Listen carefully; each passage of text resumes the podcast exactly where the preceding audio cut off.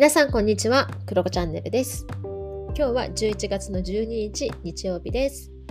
はい、皆様いかがお過ごしでしょうか？バンクーバーは、まあ相変わらずかな、なんかそんなに気候も変わらず、はい、過ごしているところです。えー、今週はね、私、なかなかちょっとお休みがなくって、私週4で働いている体なんですけど 今週全然休みがなくって今日まで働いたら収録か今週は。働いたら、まあ、明日はやっぱりね缶オフしたいなって完全オフにしたいなっていうふうに思ってるので、まあ、ちょっと今ね休憩時間がてら音声配信を撮っているんだけどこの後ちょっと夕方まで夜までかけてかなちょっと作業とかいろいろお仕事をしたら明日は完全にオフしてちょっと久しぶりにビールとか飲んじゃってみたいなね一日にしたいなとかあとはねあの図書館で借りてきた本読みたいなとかね Kindle 本で読みたいのもあったりするからそれ読みたいなとかね思っているところだったりします。はいということで今日も頑張っていきましょうっていう感じなんだけれども、えー今日は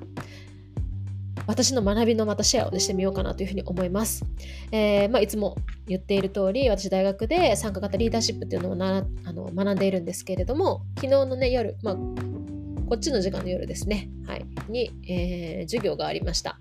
で今回ねめっちゃ面白かったのが幸せの指標を作ろうっていうねあのことをねまず一個学んだんですよ。でそれをみんなでやったらめちゃめちゃ面白くってみんなで「おーおー」って言いながらね あこれは面白いってなったんだけど、まあ幸せの指標、まあ、めっちゃ簡単に説明すると例えばブータンとかでは GNH っていうものがあるらしくてですねこれはあのまあ要は幸せの指標なんだけれども例えば9つの領域があって、まあ、心理的幸福健康教育文化コミュニティの活力時間の使い方生活水準自然環境ガバナンスこの9個の領域について、まあ、それぞれあの幸せって人が感じる指標を作ってるっていうものなんですね。例えば、うん、安心安全に暮らせる場所があるかどうかで1がそう非常にそう思う。7が非常にそう思わないみたいなね。あのよくある問題用紙みたいな感じですよねああいう感じで、まあ、みんながつけていって、まあ、敷地を例えばこの質問に関し関しては6とかこの質問に関しては8とかっていうふうに決めていて、まあ、それが OK こうクリアしてればクリアしてるほどいいみたいな感じで、まあ、指標を作る、まあ、この問いは私があくまで今作ったものなんだけれどもこういったものがブータンとかではあるらしいんですね。でそれを、まあ、私たちもやってみようじゃないかっていうことで、えー学部生の皆さんとかも作ったんですけどめちゃめちゃ面白かったです。あちなみに参考ありました。えっ、とね、ブータンの心理的幸福の部分、9個の領域のうち1個の、まあ、心理的幸福の質問項目としては、どのくらいの頻度で穏やかな気持ちになりますか？なんかこれがまたなんかいいろいろこう、全くないとか頻繁にとかなんかそういう指標があるらしいですね。あとはどのくらいの頻度で寛大になりますか？どのくらいの頻度で不満を感じますか？どのくらいの頻度で嫉妬を覚えますか？みたいな感じで質問があるらしいんですよね。めちゃめちゃ面白いなっていうふうに思います。で人間のあらゆる要素に対する充足感生活の楽しみそして主観的幸福感を測りますっていうのがまあ、あるんですね。そう、これをね、私たちもじゃあ心理的幸福っていうところに絞ってやってみましょうということで、まあ、どういうふうにやったかというと、まあ、私たちが大切にしたい心理的心理的幸福を満たす充足手段、サティスファイアって言うんですけど、は何ですか、まあ、これは要するに、日常の暮らしの中にある大切にしたい心理的な幸せとかこれから育てたいなと思う心理的な幸せとかを満たしていくためにどういったものがありますか？っていうものになります。でまずはこれをまあみんなでバーって出し合うんですよね。で私は自分に人生の選択権があるかどうかとか居場所があると感じる場所があるかっていうのを挙げたんだけれども他の学部生の皆さんとかは友達がいるかとか親友がいるかとか趣味があるかとか日常的に気軽にできる趣味があるかとか1日1回自分のやりたいが満たせているかとかねいろんな指標っていうかそういうサティスファイアをね出してくれたんですよ。でまずこれもすごく面白くてみんなで「確かに」とか「あなんか」って社会人の人ってそういうの出すんだみたいなこととか言ってくれて私も逆にこの趣味っていうのにも2種類あるっていうのを皆さんが言っていてそのライブに行くみたいな特別な楽しみ的な趣味もあれば日常的にちょこっとできるゲームとかなんかそういったものもあるよねっていう話になっていました。で本当に面白いなと思ってで各それぞれの項目に対してそれが何を満たすのかっていうのをさらに細分化して見ていくんだけどこれも面白くって私たちは友達っていうのと親友を分けて考えてみたんですよね。で友達っていうのは愛情とか、まあ、理解をしてくれるとかまあちょっと自由みたいなところもあるかなみたいなのがあったんだけれどもやっぱり友達と親友っていうのはちょっとだけニュアンスが違うと。で親友っていうのは愛情が二重丸で理解も二重丸でなんなら怠惰であることも許してくれたりもするし、まあ、自由っていうところはもう本当に二重丸だよねみたいな話になりました。なんかそういう風に友達と親友の質感が違うっていうのも分かったんだけれどもじゃあこれを幸せの指標にじゃあ落としてみるとどうなるかっていうと気軽に話しかけられる友達が周りにいますかっていう幸せの指標ができたり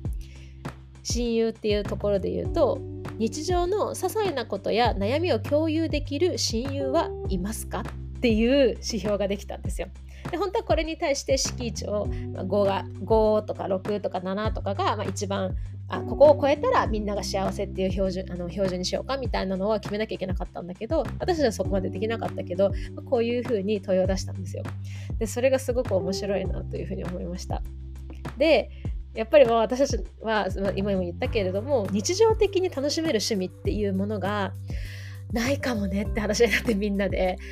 まあ、ライブに行くとか旅行に行くとかそういうのはあるけれどもやっぱり日常的に楽しめるちっちゃい趣味みたいな気軽な趣味っていうのを見つけていくと私たちは幸せになるのかもしれないねっていう話になってみんなでうなりながらこの質問用紙を作ったっていうのがありました。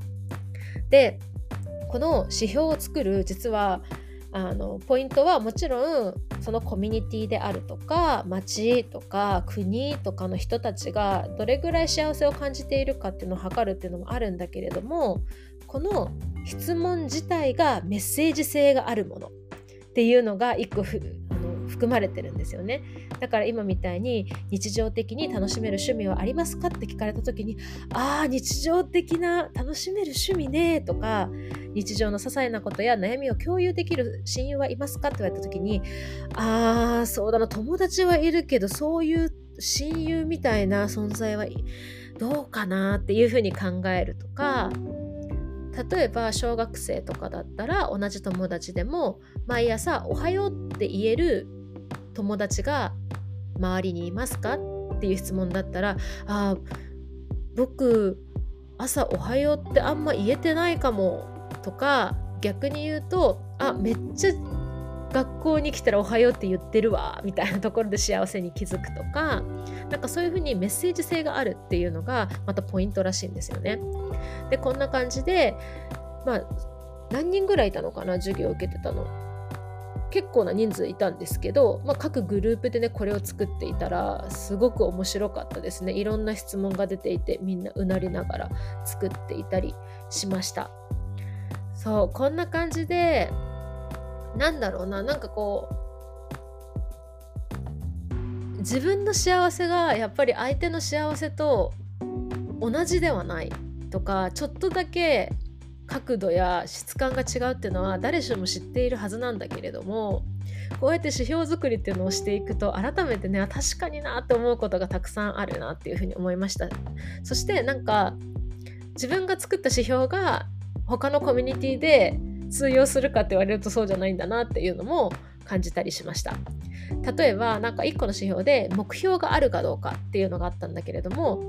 なんか私多分学生とかはそれがなんかきっと幸せっていう風な判断の一個の基準になったりあるコミュニティではそうかもしれないんだけれどもなんかこう年齢重ねてきたりすると別になんか目標が必ずしも幸せとは限らないみたいなことも感じていたりするからそういった場合のそういった空気感のコミュニティだともしかして当てはまらないかもねみたいなこともあったりしますよね。なんかそういうことをね本当にいろいろねいろんな角度で気づくきっかけにもなるっていうその作る過程もすごくこうなんだろうな面白いっていうねあのものだなっていうふうに思いました。あの昨日は私こっちの時間で夜の8時から夜中の1時ん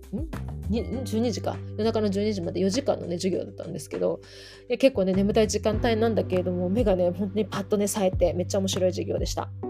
ということで皆さんにとっては、えー、どんなものがサティスファイヤーですか？皆さんにとっては心の幸福を感じるそれを満たしてくれるものは何だと思いますか？そしてそれは何を満たしてくれていそうですか？ぜひ考えてみると面白いかもしれません。